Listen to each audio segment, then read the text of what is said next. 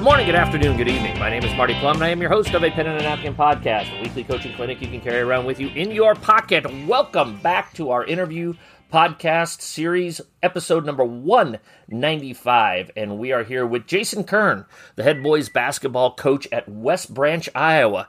And for all you history nerds like me out there, that is the home of Herbert Hoover, the 32nd president of the United States, I believe. Uh, am I right? Where am I? Am I right there, Kern? I think Man, you're, you're, asking the wrong person. I don't know. I know he.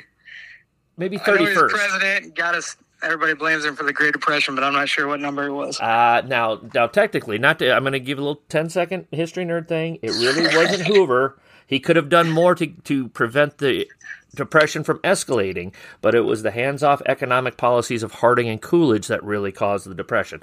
And there you go. So, uh, I'm just, anyway, uh, Jason Kern, head boys basketball coach at West Branch, Iowa. Uh, before, before A, before I bore the crap out of everybody with more history nerd knowledge, and B, we got to get these things taken care of, we want to thank our founding sponsor, Kosak Chiropractic, located at 144th and Maple here in Omaha. Coaches, if you or any of your athletes have any issues with balanced neck or spinal uh, difficulties, have them go see Kosak Chiropractic. Follow us on Twitter at a pen and a napkin. We try to put out daily coaching tidbits on the Twitter handle, so be sure to follow us there.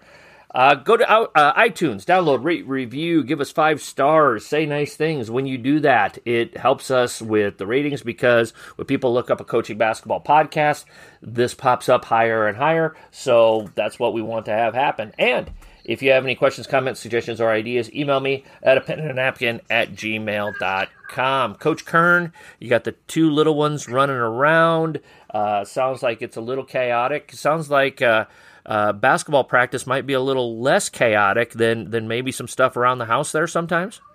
That is the truth. That is the truth. But it's, it's fun coming home and being dad, though, that's for sure. Especially after a loss or something like that. You always you always get to come home and, and someone loves you at least. so, 2003, um, Cubs lose heartbreaker. You know, Game Six, the Bartman game, all that stuff. Yep. Uh, game seven, Kerry Wood has been awesome for six months, and then he gets tagged all over the place. Yada yada yada. I'm in my basement after the last out. I'm I'm crying. I'm a grown man. I'm 30 years old at the time, and I'm I'm literally crying, Jason. And my wonderful, beautiful three year old son comes downstairs. He's now 23, but at the time he's three. He comes downstairs, and I've got a couple of empty uh, drinks in front of me. And he says, It's okay, Daddy. There's always next year. And I was like, No, there's not. You don't understand. And I, you know, so but he didn't care. He didn't know. He didn't know about you know Steve Garvey and and 1998 and all you know 1969. So yeah, oh uh, yeah, so that's the good stuff there. So. Uh, Coach Kern, it's it's been awesome getting to know you the last few years at Snow Valley. We got to work a little USA basketball together here a few weeks ago, uh, and uh, th- by proxy through you, getting to know your dad a little bit. So, uh, really excited that you're on the podcast here this week. Um, let's uh, let's get things started the way that we normally get it going here. Uh, let's let's give you the chance to, to talk about you, uh, your your background, your your uh, basketball journey, and and how you ended up at West Branch as the boys basketball coach. Yeah, for sure. Thanks for having me, Marty. Yep. Uh, you know, I'm from a small town, Kalona, Iowa, just uh, 15 miles south of Iowa City. I you know, grew up coach's son. My dad was assistant basketball coach and then a head basketball coach later at Mid Prairie. So I was assistant for Coach Don Showalter uh, for about uh, 25, 30 years. Uh, so my brother and I, my brother's two and a half years older than me, we grew up in the gym uh, and played for Coach Show. We actually went to a state championship my senior year. My brother had a lot of success there. Um, and I knew after college, uh, you know, I, I, wasn't quite good enough to go play at the college level, but I knew I wanted to stay in the game uh, in some facet, some way. So I ended up being a student manager for five years um, at University of Northern Iowa um, under Coach Ben Jacobson, uh, and I learned a lot there. And the team had a lot of success when I was there. Uh, you know, best known for making the Sweet 16 when Ali Farokhmanesh hits the three to yeah. to beat Kansas. So the ultimate uh, no, no, no, yes shot in the basketball exactly. history. Exactly. Yeah. Yep. So uh, that, that was a great uh, experience, and I had a lot of fun. Like I said, I learned a, a lot uh, about basketball, just the game, and and how to coach it, and X's and O's, and just just about everything. Uh, so I knew, you know, after getting my foot in there, I really wanted to try to stay in the college game. Um, so I was fortunate, you know, it's about all about who you know, not what you know. And so I knew uh, Jacob Spielbauer, uh, you know, Kenny Spielbauer, yep. his son. Yep. So he was down in Louisiana and he was an assistant coach at Northwestern State. So um, through that connection, I uh, was able to be a graduate assistant coach at Northwestern State in Natchitoches, Louisiana. Mm-hmm. Um, I was there for two years and I worked for uh, Coach Mike McConathy, who's the all time winningest college coach in Louisiana history. Um, he's also the second all-time leading scorer in Louisiana Tech history, behind you know who. Uh, I, I I think I'm right when I say is Karl Malone, right? Karl Malone, yeah, correct? Yeah, yeah, yeah. So Karl Malone. Um, so I was there for two years, uh, learned a, a, lot about the game as well, and then I kind of came to a standstill. I didn't know, you know, after I got my master's and graduated from there, you know, do I want to I kind of wanted to get out of Louisiana, but I actually met a, a girl at the time who is now my wife. Um, and women are, you know, always play a crucial part in your life. And I knew I wanted to stay down there. So mm-hmm. there had been a high school um, that was in the same city that had a job opening, a private school, but the problem was they they were really bad at basketball and they'd won you know no games uh, two years previous to me and then two games the year before I uh, you know, took the job. So I was like, ah, do I really want this? You know, but I'm 25. This would be a great um, time to get my feet wet. And, you know, have your first head coaching job. So I ended up taking that. And uh, down in Louisiana, football is uh, kind of God down there, down south. You know, so. Yeah. With that being said, I also had to be a football coach. and my first year down there, we uh, won the state championship in football. And the state championship down there is not until the first, second week of December. So, with that being said, you know, it was a smaller school. I had all my basketball players, besides about five or six of them that played football. Uh-huh. So we played our first ten games of the basketball season without uh, any of those kids. Wow! so, so that was tough running. Uh, Necessity is the mother of invention, there, huh? Right. We yeah. we were not very uh, good that first year. You know, won about I think it was six games, went like six and twenty then the next year we won a conference championship, and then my third year, you know, we we had a lot of good talent, and uh, we ended up making it to the state championship game. Mm-hmm. Um, and once again, my wife ended up getting a job up in uh, Iowa at the University of Iowa. So we actually lived my last uh, year down there. We were engaged uh, apart. She was up here in Iowa, and I was down in Louisiana. Oh, while planning a wedding and whatnot, and so I knew I, I had to get a job up here in Iowa. So um, there was one job open, uh, and it was, it was West Branch. So all hands in, and luckily uh, I got an interview and I got the job. Mm-hmm. And with that being said, this will be my uh, sixth year now as the head coach at uh, West Branch High School. Yeah. Um, is she originally from Iowa? Just out of curiosity. No, she's from uh, Houston, Texas. Oh, okay. So you she so you like flip flopped it there. You went down to Louisiana, exactly. and then she came up to Iowa. So yeah, we knew we wanted to get to Texas or Iowa, and yeah. so yep. she got a chance to get to Iowa. So I was like, I, I got to jump on it. Yeah, you made the right decision there. So exactly.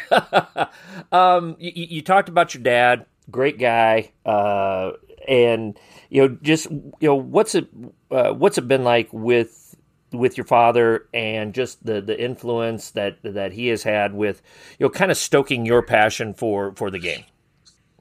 Yeah no for sure. You know the love came from my dad. Um man i can remember you know it's nice having a, a father that's a coach because you know you get the keys to the gym so you can go whenever whenever you want uh-huh. uh, there's many late nights we spent down there with uh, my brother and, and my dad just battling out in the gym. Mm-hmm. Uh, you know, just just my dad is he's an intense, he's a motivator, you know, hard worker. Uh, and you know, we talk about as head coaches, we need that a good assistant coach. My dad was one of the best assistants you could ever ask for. You know, didn't ever need recognition or the fame, um, but so many things that he did behind the scenes that made so many teams at Mid Prairie successful. Um, you know that that you don't get seen uh, being the guy, you know. Mm-hmm. But uh, you know, and he had a great uh, privilege to work for Coach Showalter, who's one of the best to ever do it. Um, you know, and I couldn't have asked for a better dad uh, growing up that, uh, you know, did everything he possibly could for my brother and I to, to, for us to be able to reach, uh, you know, the pinnacle successes that we've had in our life and, and just, you know, push through and, uh, got to where we wanted to get to. Mm-hmm. Uh, you know, if it wasn't for him, we wouldn't have gotten to do a, a lot of things that we've been able to, to do in our lifetime with basketball or whatever it is. Um, you know, and then going with Coach Showalter, you know, he was like another another second, you know, dad to us. Uh, you know, as we were growing up with my dad being his assistant, you know, as long as I was alive, from a baby to me graduating high school, mm-hmm. and then even in coming back uh, when I was in college. So. Yeah. We, we got to learn from two really great guys growing up that uh, uh, you know a lot of kids don't get that privilege. So, you know, that just really made me hungry and, and wanted to be a coach. Uh, seeing two role models like that um, do that. Was it was it difficult at times, especially like when you were in high school, uh, to have the dual roles of well, when am I your coach and when am I your dad? I, I, I would envision, and again, I don't know your dad very well, but I feel like I know him a little bit enough to say I think he would have a very good balance about he knew when it was time to be dad and he knew when it was time to be coach. But you tell us. Yes, I uh, know for sure. So, couple things. I mean, I think he learned because my brother was two years older than me. So, uh-huh. uh, he, my brother and him butted heads quite a bit. We'll just say that there, there's some uh, some things. You know, my brother was a tremendous player, a lot more talented than I ever was. Um, so you know, he kind of saw that first, and then not saying he saw I didn't want to do, but he he really pushed my brother to become the best player he possibly could be, uh-huh. and but I also saw, you know, some of the kickback that my brother would give him and, and just being hard headed. Um, me and my dad definitely got a, got along a lot better in that aspect where we didn't, um, you know, challenge each other as much. And, uh, know, he for sure knew, you know, when he was coach and when he was dad. But, you know, with that being said, you know, when you are a coach's son, you've got to earn everything you're given. Yeah. Um, you know, you're, you're not going to be given anything, you know, they're always going to be a little bit harder on you. Um, and you know, you, you have to be, yep. uh, especially this day and age with, you know, a lot of people having parent problems and everything else. You, you know, you got to be a little bit tougher on your own kid, and and they got to get it. And, and you know, just growing up, they they know you and they know what you can take and what you can't take. And mm-hmm.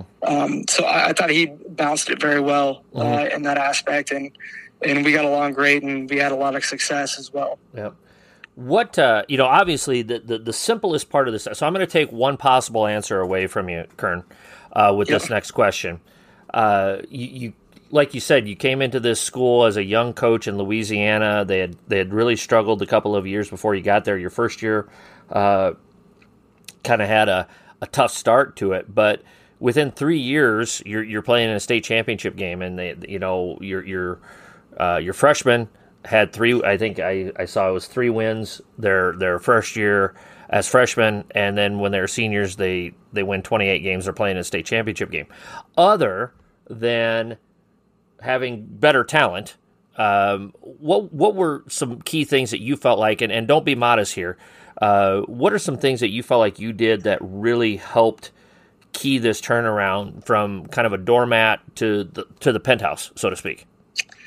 Yeah, you know, so the biggest thing is, like I said, I, I came into a, a, you know traditional rich football school, mm-hmm. so that was the first thing, and and I really think helping coach football, I saw those kids on an everyday basis and that, and they knew I was a grinder and, and wanted to work with them, and I, I, really do think being younger and being able to relate with them uh, helped out a lot.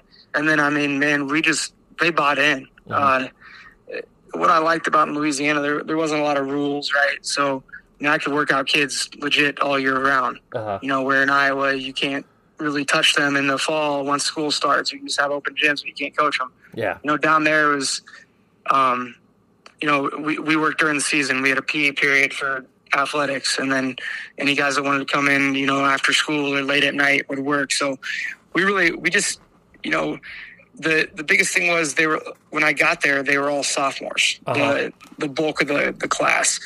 Um, and I told that first team, you know, we had we had three or four seniors, and I said, you know, guys, you you guys are building a foundation. And I, I said, you guys aren't going to understand this right now as seniors. You know, you just want to win right away. I said, but the process is huge, and you guys are setting, you know, a foundation, building a foundation, setting a precedent for these younger guys. Um, and I said, you know, I know that's hard for you guys to see right now, losing all these games, but uh, you know, we really are building um, something, you know, from the ground up. Mm-hmm. And I, I, think some of the guys you saw a little bit of success the first year, but we really we had a young core. My best player was uh, a freshman and an eighth grader uh-huh. at that time. You can uh-huh. play varsity as a seventh grader down there. Wow, actually. So I had a six six uh, eighth grader and then that next year he was a freshman, and then I had another kid that was um, a sophomore. Um, that were probably our two most talented players, mm-hmm. and so I really you know leaned on them. And, and when you can get those younger kids to buy in at that age, and then they can start seeing success, uh, and you know you got to make it fun for them as well. Um, and, and, you you know you got to have fun with them, be able to relate with them and, and their lives, and and not so much, you know, there's still that coach player relationship, but sure. they know the fine line, but you also have to, you know, sometimes kick back and listen to some music they do, some of that, you know, and just get some little buy-in that way. Mm-hmm. Um, but man, we, we worked, we grinded our summers, you know, uh, down there, those kids worked their tails off. We, we would have, you know, like I said, a lot of the kids played football and basketball. So they'd wake up, we'd have lifting uh, from eight to 10. They would do football from uh, 10 to noon, and then they would come to me for basketball from 12 to noon wow. or from 12 to 2. Wow. So that was uh, four days a week um, all summer. Wow. Yeah, that's um, working. Um, that's working. And, and, you know, and that's the thing is you aren't going to find uh, kids like that much anymore. That's uh-huh. what I was telling. It, it's just hard. Kids are doing so much, and especially in Iowa, we have summer baseball, and uh-huh. you know, they seven on seven football and everything else. It's just it's so hard to get the buy-in from kids like that anymore. Mm-hmm. I'm not saying they're not hard workers anymore, but it's they just they, they don't want to be in a gym and, and get better and and and basketball's a hard sport, man. It's a tough sport. Uh-huh. You know, there's there's five spots on the floor. Uh, you know, football there's 22 different you know positions you can play. Yeah. Uh, you know, baseball there's nine. Like basketball's tough and it, it's not easy. Yeah. And you can get exposed real quick. Yeah. Um, so I, I think it's a, it's a tough sport for kids to buy into um, because you know it, it's not easy and, and you do have to work to to become you know good. Uh-huh. Uh, and if you don't, you you get exposed real quick. Mm-hmm. Uh, you, you, mentioned a couple of things there, the differences between Louisiana and Iowa, um, with like the ability to work with kids outside of the season, that type of stuff. What what are some other you know, what would be two, three, four other things uh, if if the list goes that long, Jason? Uh, what yeah. what would be other differences that you saw growing up in Iowa, than spending an extended amount of time in Louisiana, now coming back to Iowa? What are some other big differences that you see between and not and maybe not even necessarily Louisiana, but just the the deep South versus the Midwest? Yeah, I would say. I mean, the athletes down there are are crazy, right? Like the athleticism's through the roof. Um, you know, but Midwest wise, I, I, still think guys are so fundamentally sound up here. Mm-hmm. Um, you know, a, a, lot of teams down there, it's all full court run and jump. You know, we're playing. You know, we're going to get it and go. Um, and we didn't have a team like that per se, so we had to slow it down. So we contrasted against a lot of them and, and got them kind of out of their game. Uh, you know, some big differences in like they do like a PowerPoint system, which I love down there, which we don't do in Iowa. Yeah, we have um, that in also, Nebraska. Yeah, yeah, I really wish we would go to that. Um, you know, another thing is we do. Everybody plays together in the regular season, but then we go private and public uh, in the postseason. Okay. So if you're you're a private school, you're playing against all private schools in the postseason, and if you're a public school, you're playing against all public schools in the postseason. You have your own state tournament and everything else. So that you know some people like it, some people don't. Um, I know there's a lot of conflict in Iowa with that. Mm-hmm. Um, you know, they just play at their own class size, and doesn't matter if you're private or public. Um, I, I, see both ways to it. Um, yeah.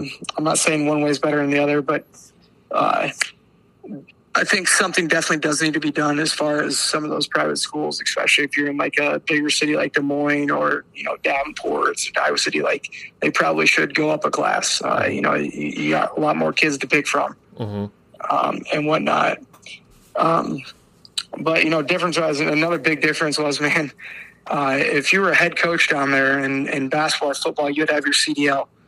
Um, that was okay. one of the stipulations for the job. So I drove the school bus to every single football, basketball game. Wow. Um, you know, and we had a conference opponent. The uh, farthest one was two hours away.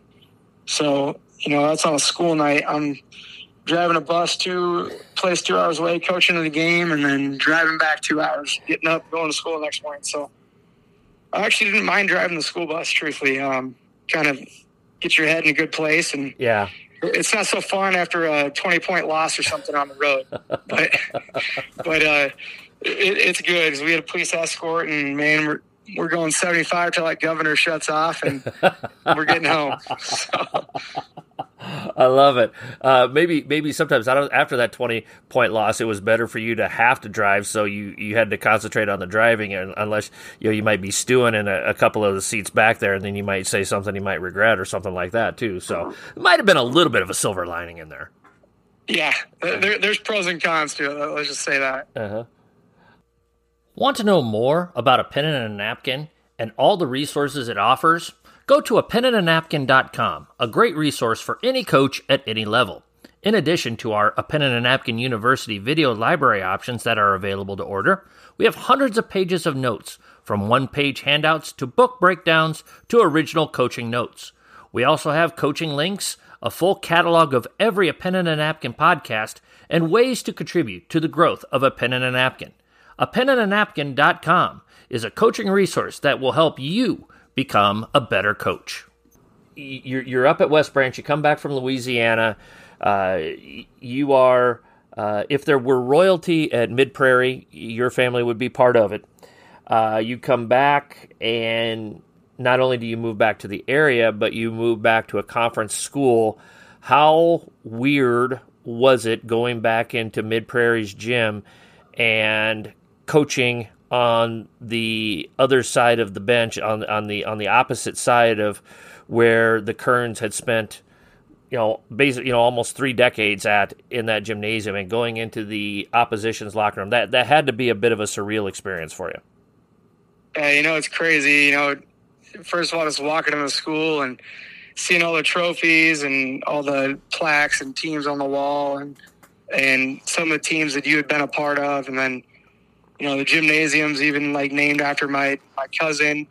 Uh, and just like you said you, you, know just been there for years and years. That's all i knew was uh, mid prairie basketball growing up you know and uh, coach show had built something really special there and and with my dad. And um, it, it, it, was it was really weird. Uh, and you know you kind of get chills that first time going there. I still do even every other time. Mm-hmm. you know we get there early we sit in the bleachers and you you still see the familiar faces, the same PA announcers doing the game, um, and just you know the smell of that gym. You'll never get out of your your your mind, and um, it, it, it was crazy. Mm-hmm. Uh, and you know, like I said, to my assistant coach is, is from Mid Prairie as well. He was three years younger than me, so played there and, and actually helped assist there for my dad as well. So he he sees it too, and it's just we we don't really enjoy going back there too much. Um, yeah.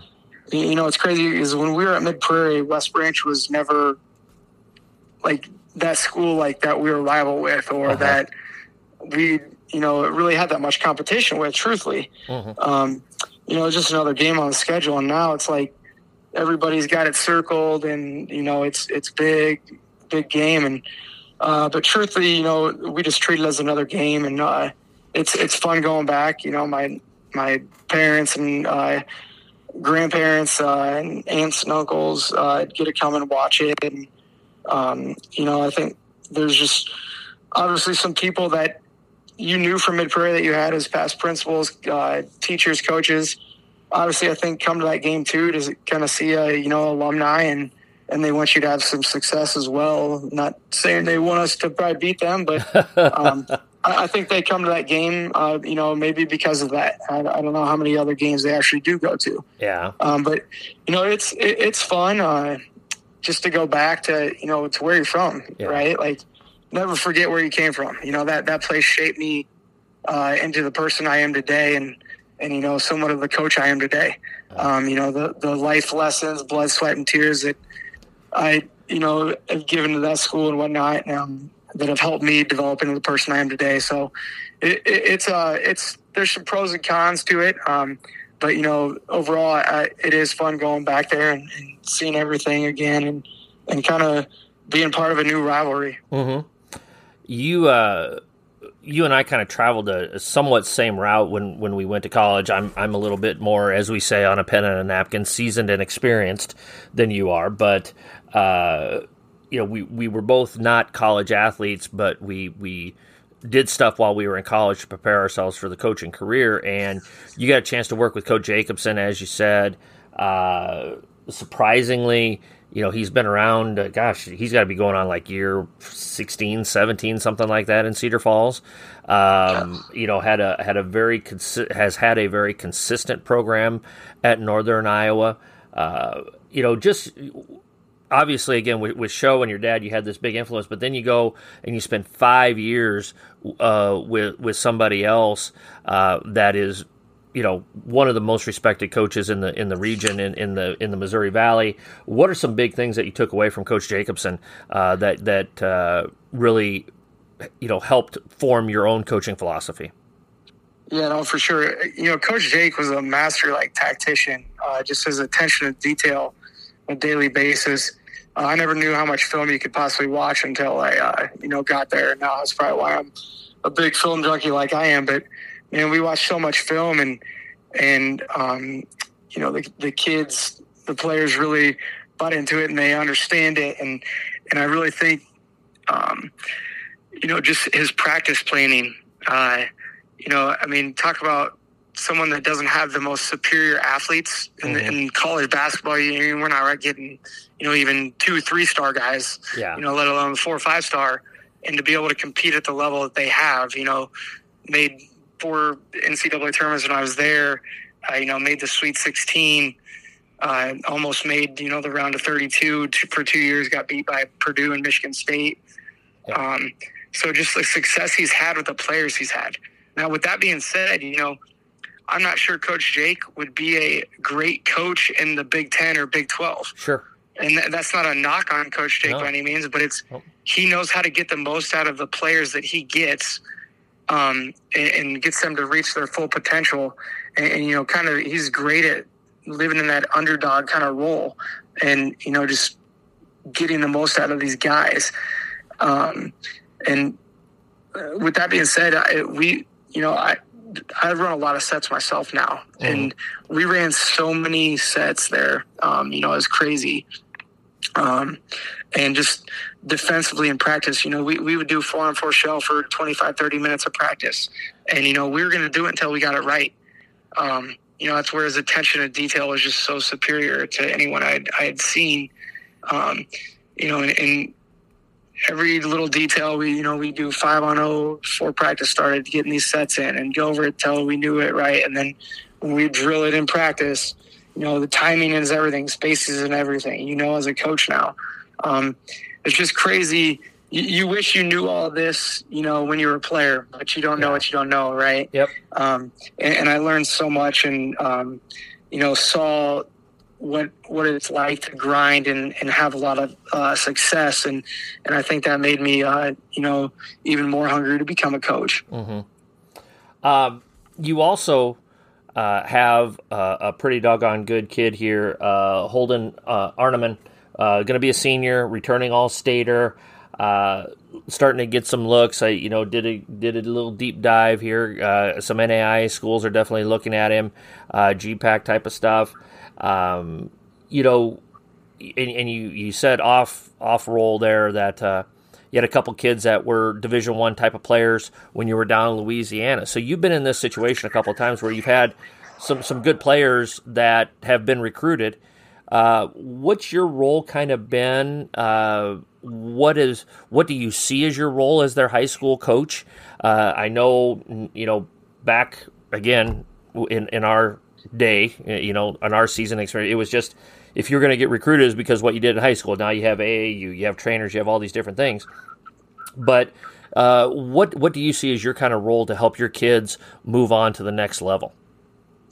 Yeah, no, great question. Uh, you know, it, it's it's crazy because I've only this is my going to be my uh, ninth year as a head coach, and it's changed so much. You know, since I've been in Louisiana to now, you know, with the transfer portal and stuff. You know, Holden, I really believe, you know, 12, you know, 10, 15 years ago would be a, a you know, low major division one player, no uh-huh. question.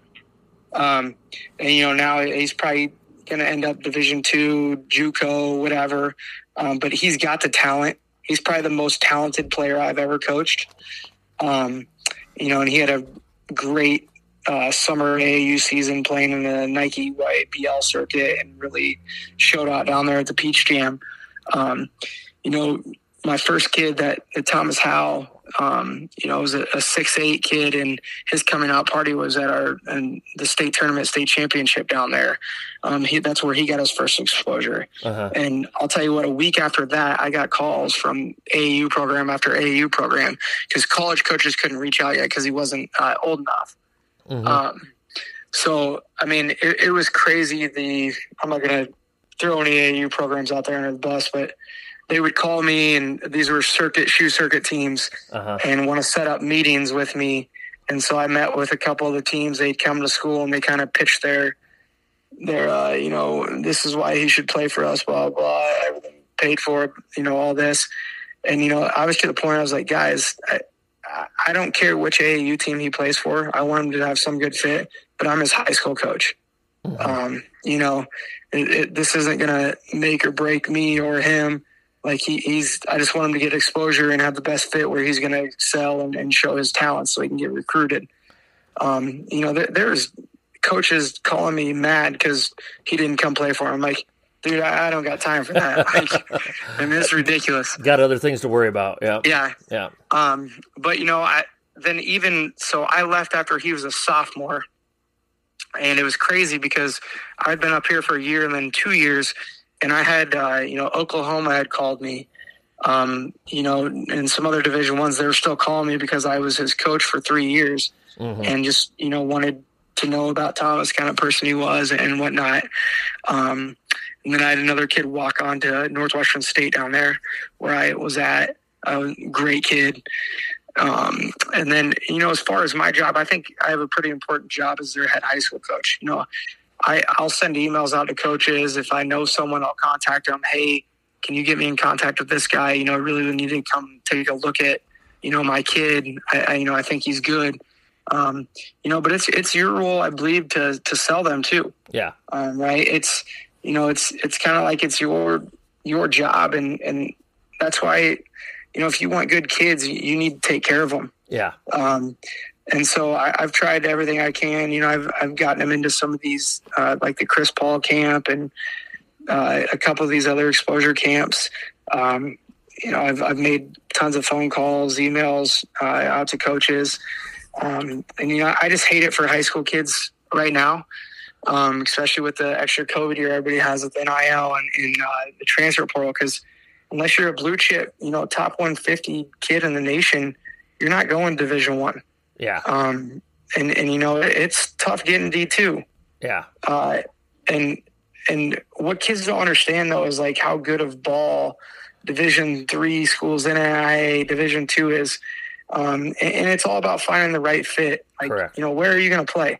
Yep. Do you want to go Division one and sit you know sit on the bench for four years and then your redshirt senior year you know play, or do you want to go make an immediate impact and be that dude? Um, you know, it, so it's all kind of like what they want.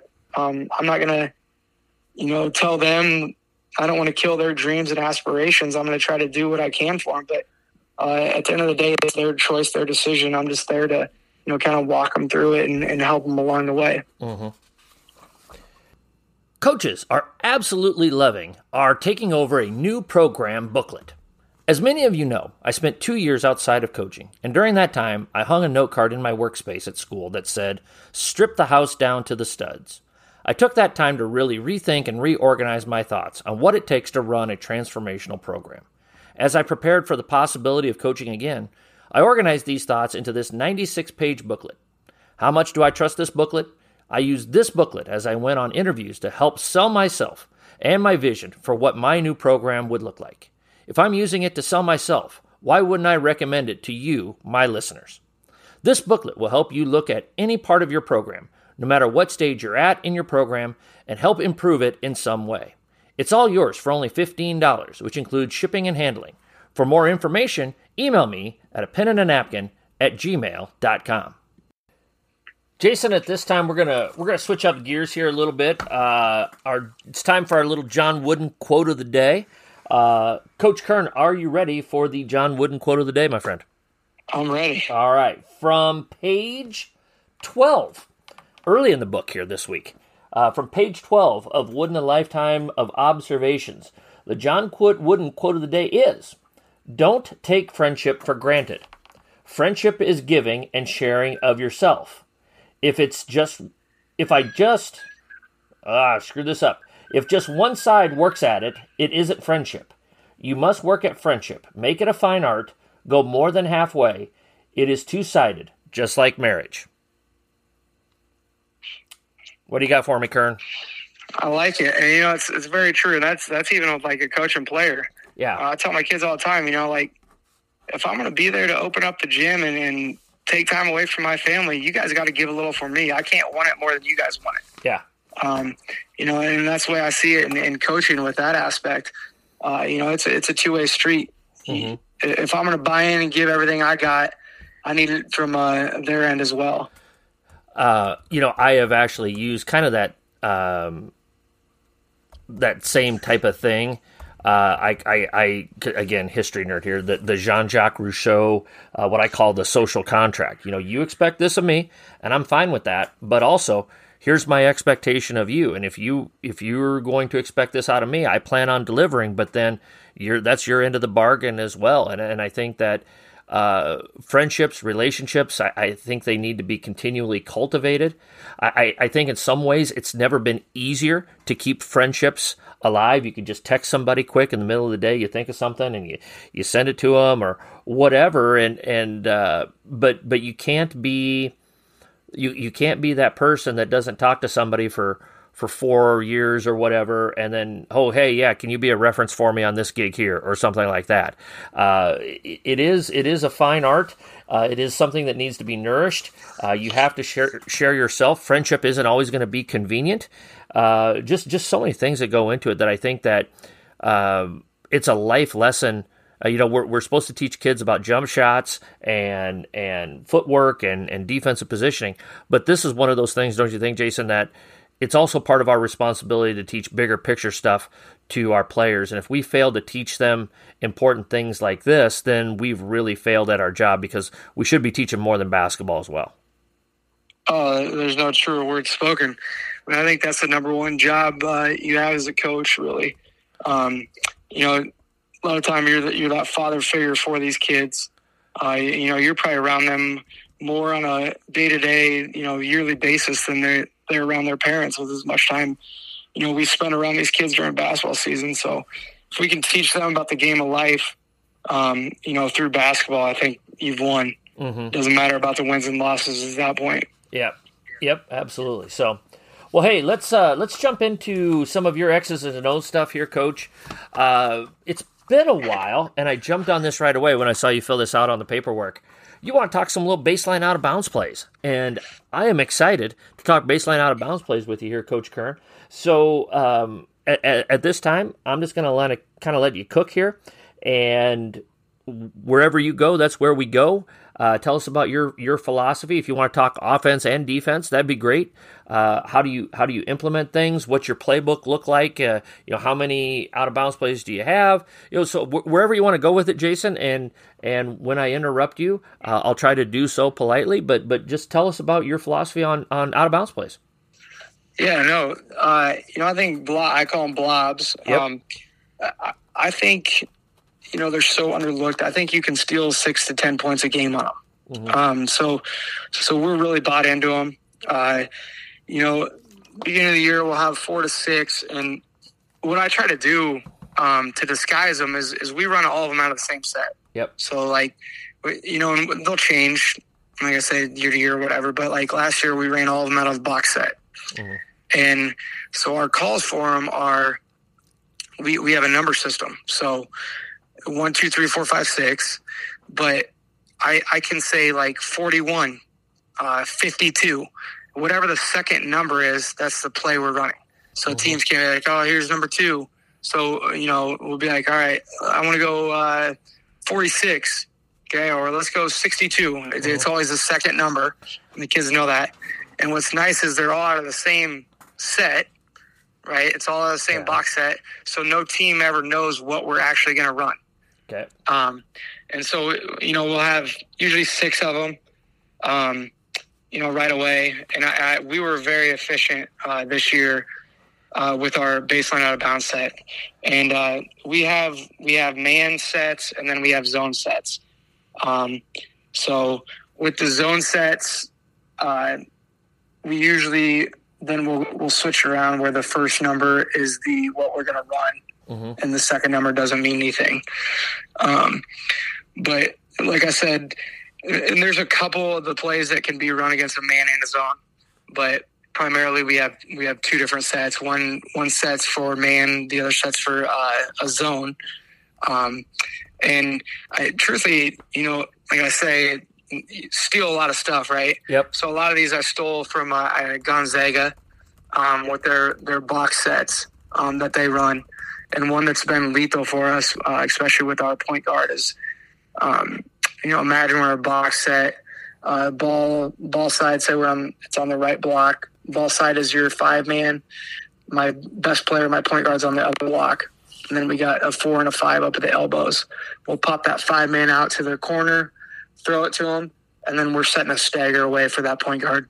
Mm-hmm. And we're just reading it. Guys switch it. We bury them with, we'll slip with the bigs um, if they shortcut it, we flare him. Um, if they chase, we we curl it. Um, but he probably scores, like I said, you know, at least at least two threes a game off that. Yeah, uh, coming off, and people know it's coming. And the best part is, you know, we, we have a counter to it. Um, you know, three counters to it. So we'll run that once or twice, and then they think, oh, it's coming again. Here it is, and then we'll hit them with something else, and, and they don't know because we're running out of the same set.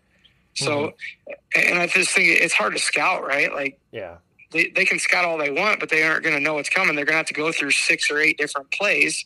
And do they have time for that? Especially if we played someone Tuesday and then we have a game Friday. Like, you got two days. Are you going to spend all your time going over, you know, eight of our baseline out of bounds plays? Sure. Yep. No, I agree. I agree. Well, and, and I think it's a way, and and you had you had alluded to it. You know, West Branch. You know, when you were at Mid Prairie, it wasn't a, a, big game, so to speak. You've done good things to improve the program, had had you know done some good stuff, and part of that, well, at, at any level of the game, I really embrace the special teams. Not that I didn't before, but even more so when when taking over a, a program that was struggling, defending out of bounds plays and and giving up four less plays a game or four less points a game and getting four more points a game, that's an eight point swing. And that's a massive, that's a massive, massive thing that you can do. And if you prepare your teams well, this is where coaching comes into play. There's, you know, you can't do anything when, when you had the six eight kid that's a Division one kid at, at in Louisiana there was probably nothing. A lot of the teams that you're, you know, they could scout it all they wanted. They still couldn't probably stop the kid with certain teams that you played against. But here's ways that you can win on the margins. And, and if you design your stuff well, and if you have a good plan on how you're going to defend out of bounds plays, this is where marginal victories come into play. Yep. Sorry, rant oh, over. for sure, for sure. And and defensively, so I mean, I guess I don't want to jump into, but like this is kind of scouting wise too. Mm-hmm. Like, I, I'm uh, I'm a nerd when it comes to this, man. I love watching film. My wife hates me for it because I'm constantly doing it and takes my family time. But I I know everybody's stuff. You know, I look for hand calls. I'll go watch film. I rewind it. I'll turn the volume on. You know, anything I can do to get an edge. You know, that's I take pride in that. Um, you know, I don't think I, I want to work harder than any coach that I'm going to go against and, and be prepared more than any coach I can go against. I just think mm-hmm. I owe that to my kids and, and I want them to be prepared. So I, I need to be prepared. Yeah. My assistants need to be prepared.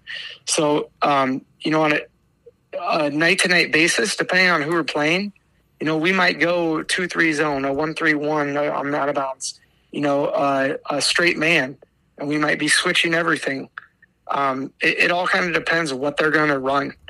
Uh, you know, we're going to do a little bit of everything, and um, you know, with that being said, you got to have kids that buy in and and listen because you know you have to go over that in practice, and it's going to take some practice time. But mm-hmm. like I said, I think if you can limit the other team from what I think is some easy baskets and steal some points, um, you know, I think that gives you an advantage right away in a game. Mm-hmm. Yeah. Uh, how much time are you spending on out of bounds plays? Um, so, I mean, as far as ours that we run offensively, not that much because our, our kids know them now. At the beginning of the year, quite a bit. But uh-huh. every practice, we're going to spend, you know, it's usually one of the last things we do. Uh, we're going to do go over our stuff for about five minutes, and then the other team's stuff for about five minutes. Mm-hmm. Um, you know, and then that next day, uh, you know, we might hit it again, and and depending what the team's going to run, you know, are we playing a zone team that night? Are they going to zone us up on baseline out of bounds? You know, what are they going to do? That's what all of our focus is going to be for that practice or two leading up to that game. Mm-hmm. Um, when you when you talk about running everything out of the same formation, last year you did box stuff. Uh, if if you decide to shift your formations, is it kind of the same concepts? Like one year might be boxes, and and two years from now you decide to maybe go four low, but it's the same type of concept. You're just number one is now number one, only a little bit differently this way because we're running out of a four low as compared to a box. Is is that kind of the way you, you try to do stuff as well, Coach? Yes, for sure for sure. And you know what else I like with some of the baseline out bounds? You you can get some of them, steal them, and you can turn them into your you know half court offense stuff. Mm-hmm. Uh, I've done that numerous times too. Or you might have a half court set that you really like. Um, you know, you can you can run that um, as a as a baseline out of bounds or try to morph it into that. Mm-hmm. But yes, yeah, we're always probably going to do that. You know, I have in the past. We've had some names like I'll steal it from a college team. We'll call it like like I had one that was Aggie because I stole it from Texas A&M. Uh-huh. You know, stuff like that. But like I said, when you're calling that, then the other team knows that, though, right? Yeah. So that's where we're trying to trying to change what we do. Um, I, I, learned that from a coach uh, at Snow Valley, um, uh, probably like four or five years ago. Uh-huh. He had said something about it, and I was like, you know, that that's that's a good idea. I wonder if that's going to be too confusing for my kids or not. And it's it's worked out great for us so far. So good stuff. Uh, anything else on out of bounds plays, Jason? I don't think so. All right, then let's jump into your half court offense. And like you said, you uh, after working with Jake, uh, uh, Coach Jacobson, you know you you have you know you're running a lot of sets, doing a lot of different things. Uh, tell us about your half court philosophy, what you're doing there, um, how you're implementing things. Again, just going to kind of let you cook for a few minutes, man. Yeah, so you know, I'm a firm believer in this. It's it, it's going to change year to year based on your personnel. You know, I'm at a, a smaller two A school, mm-hmm. so I don't get to go out and recruit like a Division One. And hey, here we go. I need this five man. I need a point guard. I need this two that can shoot it. So really, you, I think if you're a good coach, you've got to change your ways on a year to year basis. Like I'm not going to run a three out, two in, trying to feed the post when I've got two five ten post players that can't score with their back to the basket. Yeah. You know, I, I got to find an offense that's going to fit that philosophy, that core of, of players that I want to try to get the balls to. So, um, you know, the, the past couple years, we haven't really had any bigs. Mm-hmm. Um, you know, my best big, the kid's an animal. He's, he's five foot 11, six foot maybe. Uh, you know, he averaged 17 points and 10 rebounds last year. Yeah. But he's not a kid that I can post up with his back to the basket. Now we might be able to get a mismatch on him, mm-hmm. but that's where we we try to isolate kids and, and get them in positions where they're good at. You know, we yep. have this a couple sets where we can do that for a big and and like I've I've got a stud point guard that's that's the real deal. He's pretty good. So I mean, obviously we've got a lot of sets garnered to him, um, and you know, having him coming off screens and and setting him up for different looks. Um, you know, but continuity wise, you know, run like a, a dribble drive, uh, read and react kind of hybrid. Um, you know, some of the ideas on it, you know, obviously we're trying to get paint touches, get to those elbows. Uh, any anytime we have a baseline drive, we're going to cut that 45 man to the front of the rim. Um, now, if we're playing a four round one look out of that redirect, anytime we drive baseline, the big's going to replace the front of the rim. And then that opposite guard in that 45 slot is going to cut kind of to the side of the rim backboard area. Mm-hmm. Um, anytime we drive middle, um, say I'm I'm on the left wing and I'm penetrating the middle, uh, we are going to cut the baseline guy to the rim. If he doesn't get it, he's going all the way to opposite. Mm-hmm. We're going to move that guy that's in the right slot or 45, and he's going to full corner. So we're opening up a dr- uh, double, triple gap. Gotcha. We want to try to drive as many double and triple gaps as possible. Uh, we want to pass through the single pa- uh, gaps. Um, and really just trying to space that floor out as much as possible because we got a couple kids that can really break people down off the dribble and, and give them some freedom. Um, you know, first and foremost, we want to push that thing in transition. Mm-hmm. Uh, but then we also run, you know, form of 20, uh, more of like Gonzaga's where the posts are out on the perimeter instead of down in the uh, dunkers and blocks. Yeah. Um, you know, and it's all, you know, personnel based what we got in there, but, you know, we have different options on it. It all depends, you know, how is the opposing team, uh, you know, guarding our ball ball screens that night. Uh, you know, if they're switching, you know, we're going to slip. We have slip keys, call it shocker. Mm-hmm. Uh, you know, if they're going to drop show, we're really going to come off tight of that screen and and put that big man in a predicament. And we're going to dive hard at the rim. I got one big that can pick and pop, so we'll do some things with that with him. Um, we'll run uh, motion strong. It's pretty universal. You know, four around one. I had a dominant post down at St. Mary's in Louisiana. We did this with, and I had a another kid uh, two years ago at uh, West Branch uh, when we were really good, um, six six big. Um, so it's four around one look. He's posting up ball side block every time, and then we're staggering away yeah. the opposite side. So hopefully you got some guys that can shoot around it. We did that year. Um, and so, you know, you're going to pick your poison. Are you going to you know, be in help side and, and double that post. Because if not, if you're going to front him, we're throwing over top, easy too. Yep. Or if you're going to play behind, we're going to give it to him. He's got a deep post touch on the block. We're scoring. Uh, if you're going to double, we got a kid coming off a stagger that can shoot it. Mm-hmm. So you know, pick your poison. How you going to guard that? Um, and then we flirted a little bit with that uh, circle motion continuity. I don't know if you're familiar with that.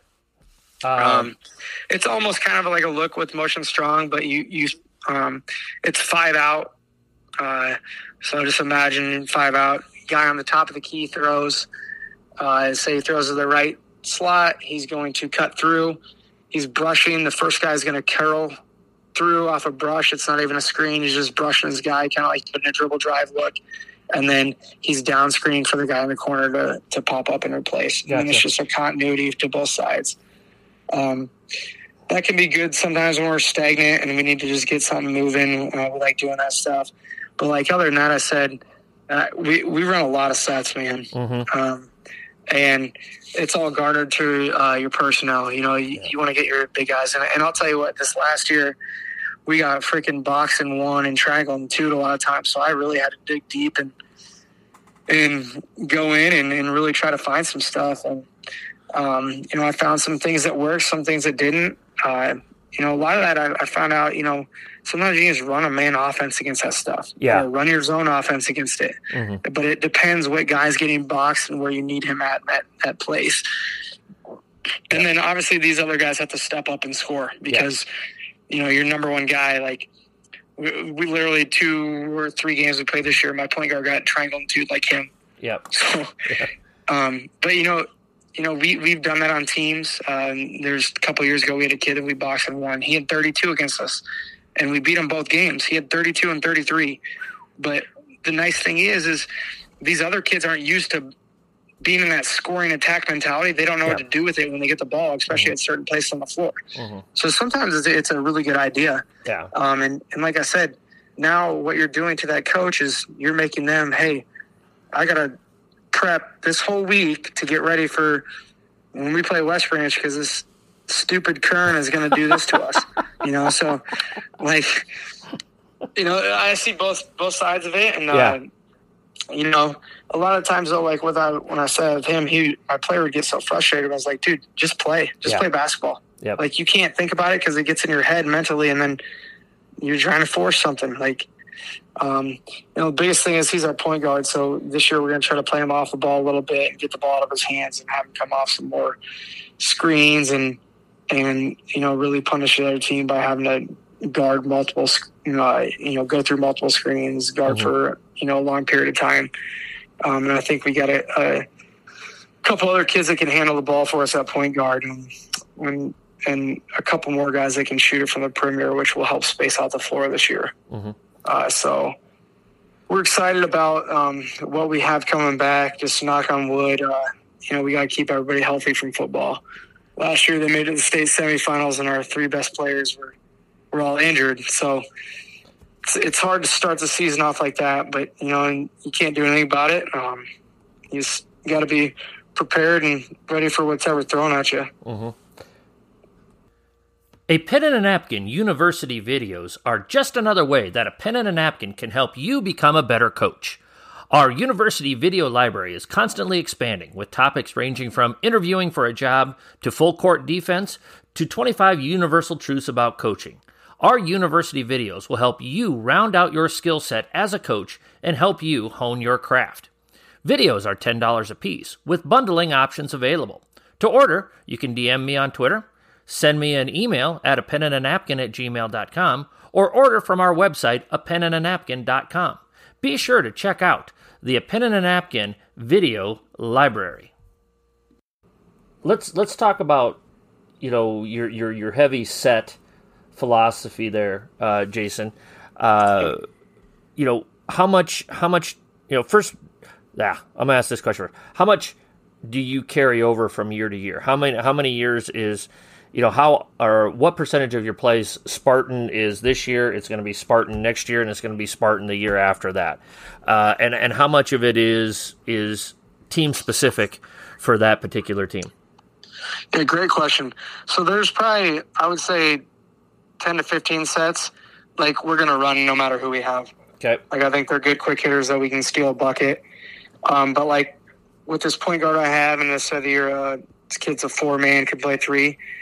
I'm going to have sets garnered to them that I wouldn't do on a, any given year if I didn't have a player of that caliber at that position. Sure. Um, you know, but we run a lot of stuff out of a one four high and a horns look. Mm-hmm. Um, I just think it's so effective. And another thing that we really started to do last year, we're going to do a lot of this year, is like a we call it 41 high, but it's kind of like a motion uh, motion strong type uh, deal where we are uh, instead of having the big man on the low block, we're going to play him at the you know free throw line area. Mm-hmm. And so then now, whenever we throw the ball, he's setting back screens for the, the guy is and then he can go set away screens, and then he can pop out catch. He can go into DHO. Um, he can go set a ball screen. So give them some freedom. Um, I think we have a, a, guy that can play there this year, and that can also go post up. That'll be effective. And what that does, it really opens up the court. Um, mm-hmm. It's hard to play in help side on it, and now you don't have a big that's sitting down on the block clogging the lane, mm-hmm. and and so it really puts pressure on the defense that way. Mm-hmm. Um, but yeah, set to set basis, I would say you know we're doing, you know, 10 to 15 are going to carry over. Mm-hmm. And then I'm a huge, especially against zone, man. We're like, we've got two to three continuities that we run, mm-hmm. but man, we've got a lot of sets for zone. Mm-hmm. I, I, love dissecting zones and, and cause you need them, man, cause sometimes you just get so stagnant against the zone and, and you, you got to have something to, to get you out of it, especially ATOs. Um, you know, I'm, I'm I kind of script the start of a game like an offensive coordinator in football. Sure. Our first five possessions, uh, you know, based on our scouting report, what we've seen they've run, we've got our first five possessions planned out, what we're going to run. Um, and I just feel like that is, uh, it helps us, uh, you know, kind of get off on the right foot of a game. Like, uh, you know, you're prepared and, you know, even if it doesn't go right, we know what we're going to run. Mm-hmm. Um, instead of uh, we're just going to go, let's go five out. Yep. Dribble around and have some kid jack up some 32 footer to start the game. You know, we're, we're going to get a kid that we want to score the ball in the right place those first five possessions. Yeah. And then we'll kind of play off it after that. Yeah. And I always like kind of setting a ball screen, you know, one of those first two possessions to see like, all right, how are they going to guard it tonight? Mm-hmm. Are they mm-hmm. going to, you know, hedge? Because if they're going to do something different, we've got to be able to adjust. And then, you know, if our game plan was to play versus a hedge all night and they don't hedge or drop show them, we're going to have to adjust the way we call our plays and come off ball screens. Mm-hmm. So, altogether on, on, your play sheet there, on, on your Andy Reid play sheet there, how, how much you got on there, Kern? Oh, God. and, and, hopefully you don't look like Wilford Brimley over so there either, too. So my assistants make fun of me sometimes. My kids do, but my kids love it because they, they, you know, it's fun for them to have different plays, and, and especially if one's to them. Um, but I mean, I'll pull out one from last year. I don't even know. Two, four, six. I probably got thirty on this card. Wow. Now, will we use thirty? No. No. But no. I, I am I'm one of those people. I'm weird. Like I want to be prepared. I don't want to be at the end of a game and not have a play. Sure. Um, and, and that's the biggest thing is, you know, how much these kids actually pay attention at a timeout. I want to have this play rehearsed. So yes, I'm still going to draw it up on the board, but it's not going to be the first time they've seen it. Yeah. Yeah. So um, we, we, we have everything written out and, and, drawn out that we've gone over at practice or mm-hmm um, you know, through a scouting report.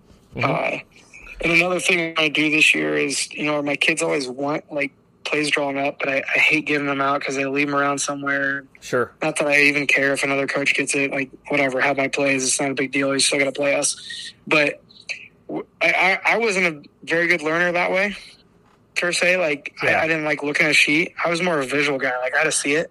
So we have that Hudl uh, assist and that camera, the Hudl focus. Yep.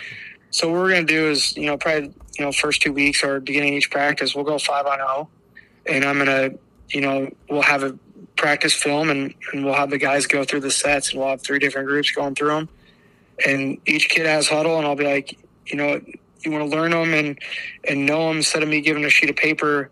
You go back and watch the first ten minutes of practice. Yeah, we have every single play right there, and I think that'll be a, a a great way for the kids to understand and learn the plays even better this year than they have been able to before. Well, then Some you can you can also see who's watching Hudl too. Exactly. Yeah. Yep. Um, what's the implementation process like? You know, you know how long uh, does it take for for you to kind of go through this? Um, you know, when do you implement it in uh, these sets in practice? Uh, how much time do you spend in practice? uh, working on this stuff? Yeah, so we uh, we'll do it at the beginning of practice. We'll do about ten minutes, and I'll uh, split them up into two ends.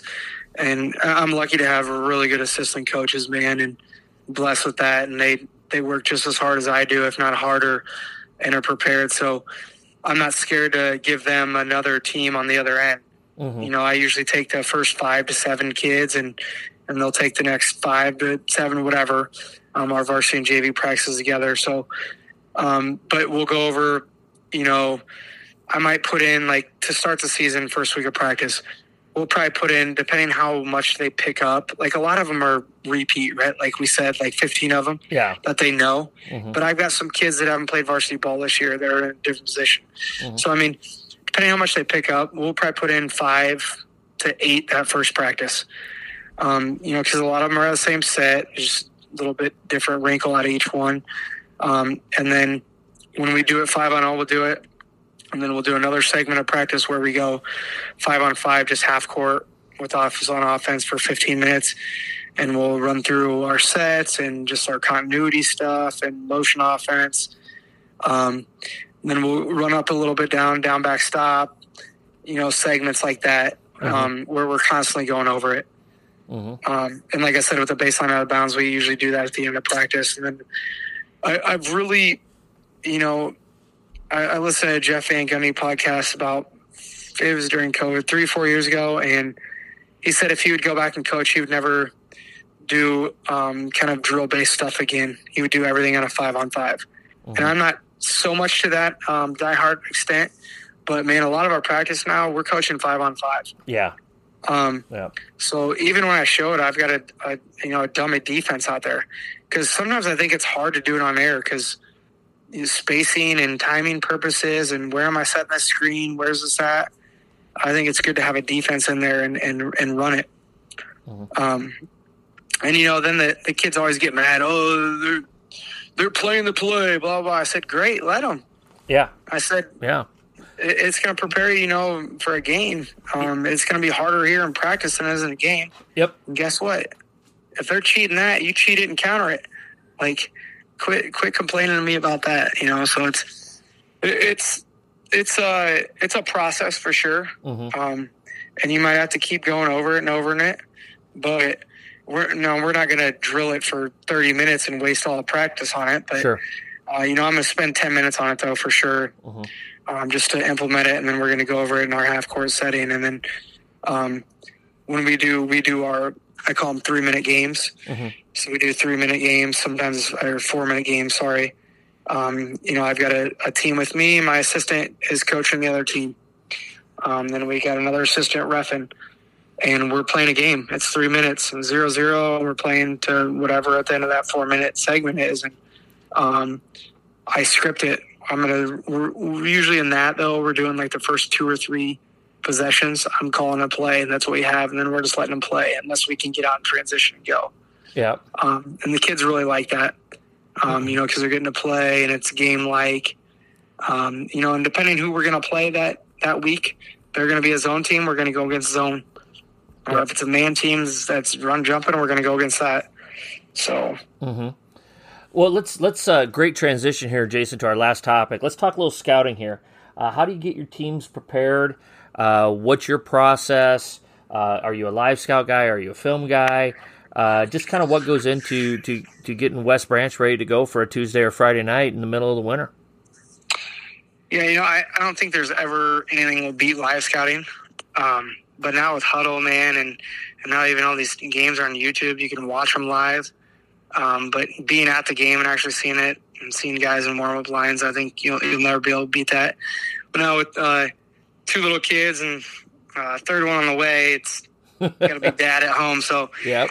wife doesn't let me get out as much, um, nor do I want to. I want I want to be home with the family. So a lot of it's just uh, scouting Hudl wise. Um, but first and foremost, man, is, is personnel based like I'm going to, we're going to get personnel, and uh, my assistant is a, is a film junkie like me.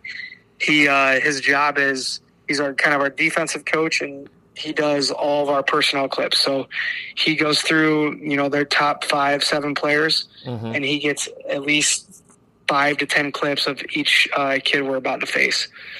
Um, and then I'm I'm a huge guy personnel. Like you know, we, we want numbers. You know, can this kid shoot it from three? How many is he taking? Uh, you know, free throw percentage. Like, is this someone we want to foul, put on the line at the end of the game?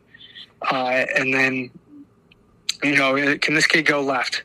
You know, a lot of kids. I don't even care if they're they think they can. Like, no one's good at using their weak hand. Yeah. Like, you're not comfortable. You know, um, so uh, you know, especially if a kid can't though. Like, we're gonna push them to that weak hand, man, and take away um, something that they're used to doing all the time. Uh, and, just knowing personnel, I think, is huge. Yeah. Um, and when your kids know it, then they feel prepared, right? Like, yep. you're like, oh, I know this kid. I know him more than you do. So I always tell them, you know, go watch these clips. You need to know this kid that you're guarding. What's he like to do? And we quiz him on it. Mm-hmm. Um, you know, the second thing is, is, what do they do offensively? You know, um, what are their go-to sets? You know, what guys do they like to get the ball? Are they a transition team? Are we really going to have to, you know, are we going to shoot it and we got to send four guys back this game? Or, you know, are, are they going to be a slow walk it up team? Can we send four, you know, even five guys to the glass this game because we're not worried about them in transition? Yeah. You know, are, are, are we um, going to play zone that game?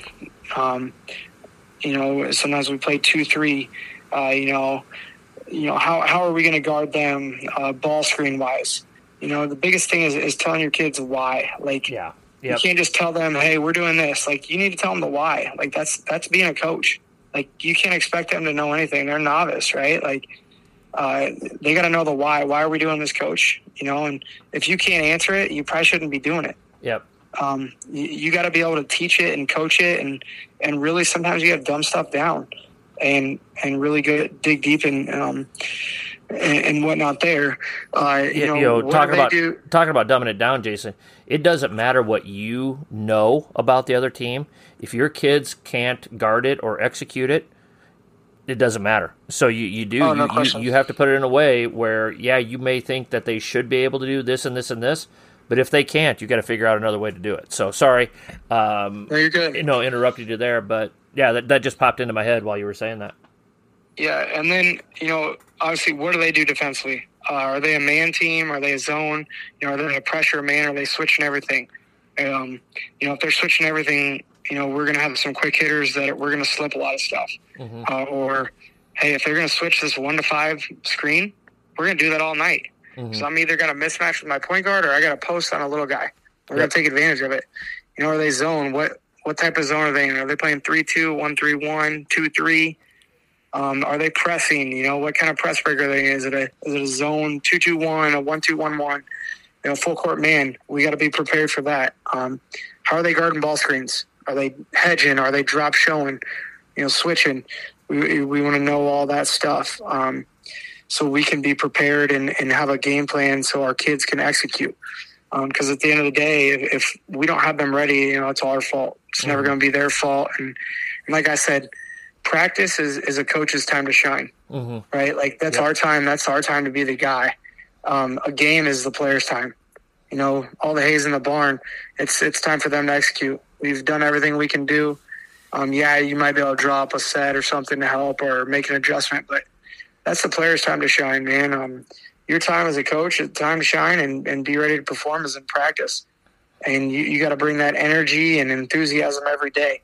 You know, I've you know heard this once, and it's so true. A kid never has a bad practice. It's it's always the coaches that have a bad practice. It's their fault.